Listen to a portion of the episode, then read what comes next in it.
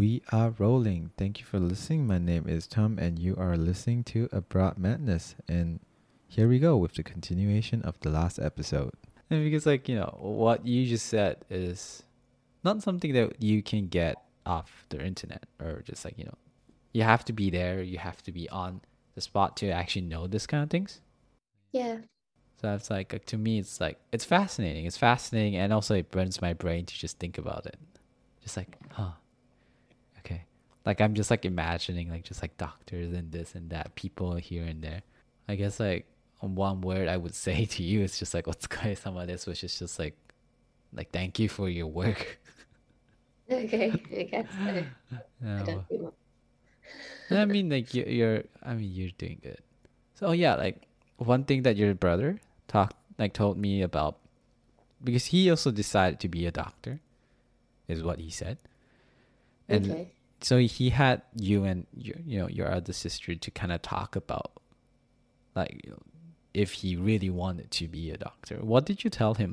What advice did you gave him to stop him? Not stop him to gave him some ideas to do his to finalize his decision to not go down the doctor path. I think sort of having been in it myself, like you said, and even after our discussion earlier about how healthcare systems is different in different parts of the world, lots of people have very, very different thoughts about how becoming a doctor is like. It's not sort of, you earn a lot of money because you're a doctor, yeah. You get to buy houses. It's a lot of hard work. It's a lot of years and years of training. So you almost have to really, really like it to do it. So if you don't, then you are sort of wasting your own time, wasting other people's time. It's a waste if you don't enjoy it. So that was a main sort of sticking point. If you don't love it, you shouldn't do it. Was the main sticking point, because I think at home especially, and even just sort of what you just said to me was obviously something that was not the case and not true. In home, isn't it? So lots of people don't really understand how doctor training works and how the pathway to become really, really rich works. So yeah, it's not as easy as you think. Oh, go to uni and get a medical degree and you come out and be a doctor and you'll be really, really rich. It's not as simple as that. There's a lot of training, I guess.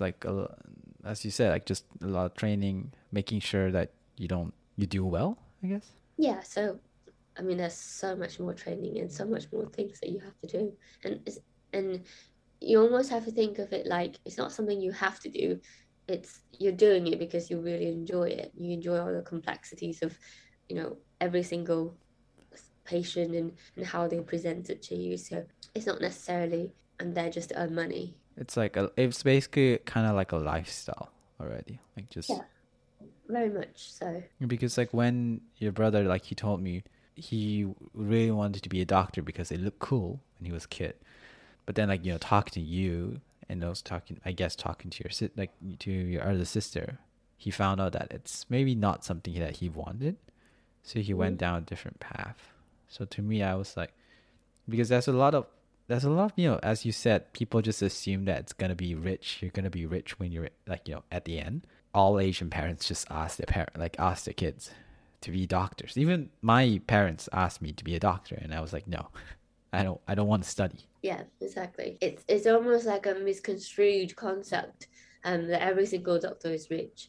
Really, it's a lot of paddling underneath the waters and almost staying afloat kind of thing. So it's not, you get rewarded for all your work, essentially. Mm-hmm. So there's no free lunches kind of thing. You said something about the rich doctors, the private doctors. You're not that yourself, but can you kind of share a little bit of that? Kind of the doctors that, do everything privately. What's that about? In the UK? I mean, to your understanding. Well, lots of people. So in the UK, you're if you want to do your own practice privately, you have to be a consultant first. Okay. You have to be a fully independent specialist in your field before you can private practice privately. But at home, you can be a private GP. So all the clinics that you go to, they are all private, so you pay money for them, and obviously you earn a lot of money. It sounds like, because like when people think about as I said just now, like when people think about doctors, like it's either in 2 points. One is just you really like to help people, and the other one is you want to earn money. So I guess like you kind of fall into the, I guess like putting everything really simply, you just fall into the category of like, you just like to help people. Well, the thing is, there is a fine line between having to survive and putting your foot on the table and also helping people. If you haven't got anything to help people with, you know, that's not a way to go down. So it's not as simple as helping people. Yeah. You're probably like, we have like a lot of doctor, like cousins or like just relatives. But yeah, I think you're the first I've actually like just really asked about the whole doctor thing, because usually I guess like the common questions you get is, oh, should my son or should my daughter study doctor? Like, you know, should they try to be a doctor, or like should they go to Russia to do this? Like, but then have anyone ever asked you like how tough it is to be a doctor? I guess everyone knows it is tough, but ultimately I guess it's sort of like a delayed gratification type thing where you have to work hard in order to achieve your goals. So I don't think anyone's asked me that. Actually, like just talking about goals, like what is your goal? Like, you know, you said like the word goal, and just like, you know, why you're in the UK to like kind of achieve your goals and everything. So what is your goal, like ultimately? I don't know. It's so exciting. You're just like going with the flow for now, and then if you find it, you find it. If you don't, then just be it. Well, again, it's not as simple as it is, or it doesn't like. It's not something that you can just say, "Oh, if I find what I like, I'll do what I like. If I don't, then I don't." It's not as simple as that, I suppose. I guess a goal is sort of like a huge word to narrow it down to one thing. So ultimately, it's a really hard question to answer. Because like to me, a goal is, it's like just a small tiny thing that you do like at the moment. Yeah. It's not like the ultimate goal. It's not like, you know, that, you know, what is the meaning of your life? Kind of like, oh, like my goal is to just like get this certain amount of money, or to just like be in this part of the area, in this part of the world, or something like that. So I mean, that's my definition of goal. I guess, like, you know, we have different definitions of it. I guess, well, if you ask a specific question, I don't know. Yeah, it's really hard to answer. More specific questions.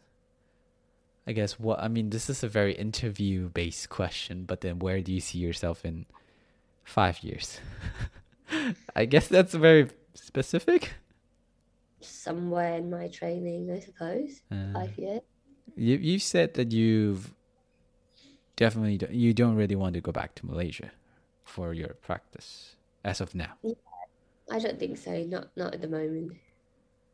Is there any place that you think that it might be interesting, kind of, you know, to be able to like something that you might be of interest to do it, you know, in the future? No. No, just like. Just basically continuing doing what you're doing now and just like reaching that consulting part of your life? I guess so. I guess sort of mindsets can change over the years, I suppose. So I'm not ruling anything out. I'm not saying I'm not going to go there. I'm not going to go there. But no plans at the moment. Also, question like how. When we were trying to schedule this, you definitely have a very busy schedule. Thank you, by the way. So, like, what's your schedule like? You normally like? There's no normal. Okay, what's your? I guess like last two months.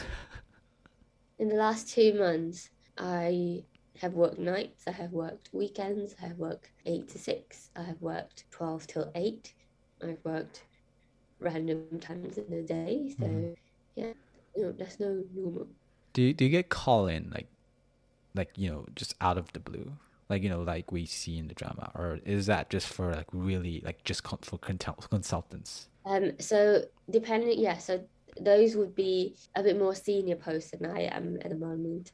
So I don't, if I get called in, I don't know what to do. So there's no point calling me in, is there?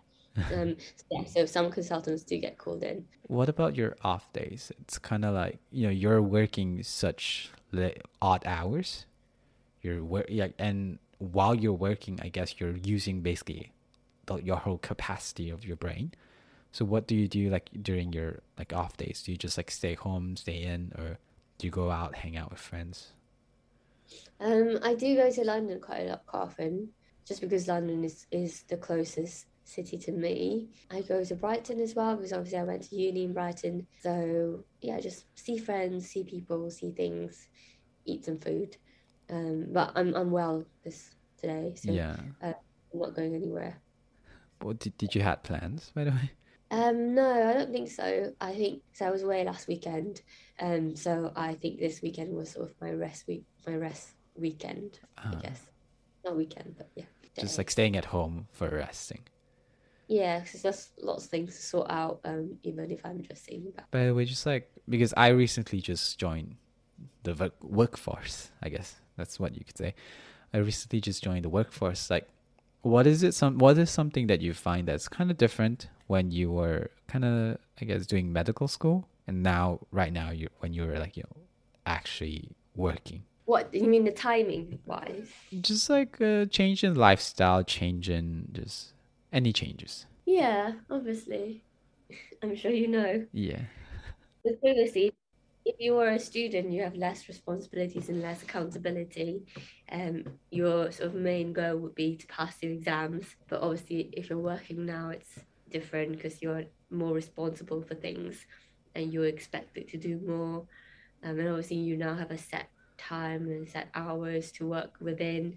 And once you're done with work, you're done with work. So you can just be like, okay, I don't have to think about it, basically. Yeah. Not in medicine. But you do still need to study, right? Yeah, so as part of our training, very much a very junior doctor at the moment. So to become more senior, you have to pass different postgraduate exams, lots of things that you need to do. So you always have to, that you are improving yourself and keeping your knowledge up to date. I guess that's like one thing that's quite different from, you know, working as a doctor and working with like other jobs where people can just not improve for years, like, you know, when they're working as like, I guess, a normal 9 to 6 or 9 to 5. Not necessarily, because you have, so accountants, for example, have their own professional exams. You have, I guess, engineers probably have their professional exams. I mean, I was part of the architecture like thing, and yes, as you said, we do have like this exam, but then kind of like once you pass the exam, there's not really anything. I mean, yes, obviously you still need to study up because it's kind of like being a doctor. There's always new trends of like diseases, and for like in architecture, there's always new trends. You try to like, you know, write. Sometimes you try to avoid those trends. Sometimes you just try to make your own stuff, and then you always need to know new materials, new, I guess, for in your case, new medicine, new diseases. So yeah, so we're comparing two professional jobs here. So most professional jobs are the same. You can't really compare being a professional and being somebody that works as a 9 to 5 non-professional job. I guess I don't know what falls on the non-professional category. Yeah, because like I've definitely seen people. I mean, the reason why I brought it up is I don't know if you see this around you, but not necessarily around me. But then I do see like sometimes people just kind of stop trying to improve, even though like you had this like picture of like, oh, to be as you like, you know, to be a doctor, you need to be this, and then for me to be, I guess, a professional, there's like to be working, you kind of need to be at a certain level. But then once you enter it and then you're like, oh, I'm not at that level, it kind of feels frustrating at times. You'll get there, don't worry. I feel like midway, it feels like I'm just like kind of consulting you. It's like, can I do it? Am I okay? You'll get there. No worries. Yeah.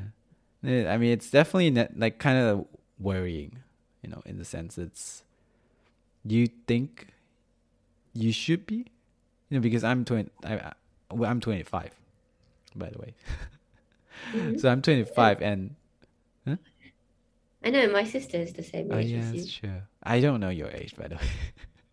I'm 3 years older. No, it's just like people in the 25, like a lot of classmates, a lot of like back in high school, most of them are getting married. Some of them have like houses, and some of them are doing really well. Obviously, you have like those who are not doing great, but then they don't post about it. So seeing that, it's sometimes that kind of like, I don't know, does it make you feel nervous, or does it feel like kind of like, oh, I should be doing more? I'm sure you know better than this to compare yourself to people's highlight reel on social media. I mean, I don't compare like to people, you know, I don't know. It's usually like people like, oh, I'm like, oh, wow, okay. But definitely I do know like people have their own struggles. People have like, you know, their ups and downs. But it's, you know, it's always hard. It's like it's a struggle to always like, you know, trying to not compare yourself. Well, you learn and you live. I feel like you've definitely gotten so much more wiser. I can't say that word loudly. Wiser. Wiser. Yeah. You definitely have. Like in from my perspective. I guess we haven't spoken in a while. What? I guess we haven't spoken in a while. I wouldn't say in a while. I would say like years. Like years. Yeah. Definitely years. I don't even think like the last time we spoke like this. We just like, hey, you good? Yeah, you good? Yeah. I mean, that's why like I was actually surprised when I reached out to you and you're like, sure. Like, what made you want to say? What made you say yes? I'm just like kind of curious. I don't know. What were you expecting me to say? No, I don't know. No, I wasn't expecting you to say no. Of the people like I've always asked. I just kind of, I don't know why, I have this weird confidence that everyone's going to say yes. And then when someone turned me down, I'm like, oh yeah, like this is not a normal thing. I should be okay. Like it's actually okay for people to say no. Right. So, but it's still like kind of like, it's quite interesting. I always like ask like people like, it's like, oh, like why'd you say yes? And you're like, oh yeah, it's fun. It's just cool. For some of my friends, it's, like, I used to really just have, like, a conversation with them. I try to get to know more about them. Because, you know, I know how you grew up, basically. But not really. You know how I grew up. I kind of know some parts of how you grew up. So, for, like, most of my friends, it's just more of, like, I just talk to them and I just get to know more about them. So, in the future, when we meet, it'll be cool. Like, you know, I could just say, oh, yeah, we did that together once. And then, you know, it would be, like, a nice drinking topic to talk about. Yeah.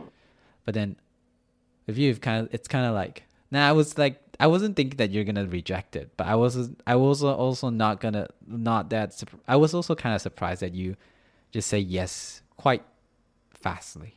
Like there was kind of not really any hesitation. You're just like, okay, sure, kind of. I think, I mean, I liked doing teaching stuff as well. So as part of our training, we do we have a portfolio that we do and things that we have to accumulate. So doing things like this isn't abnormal for me.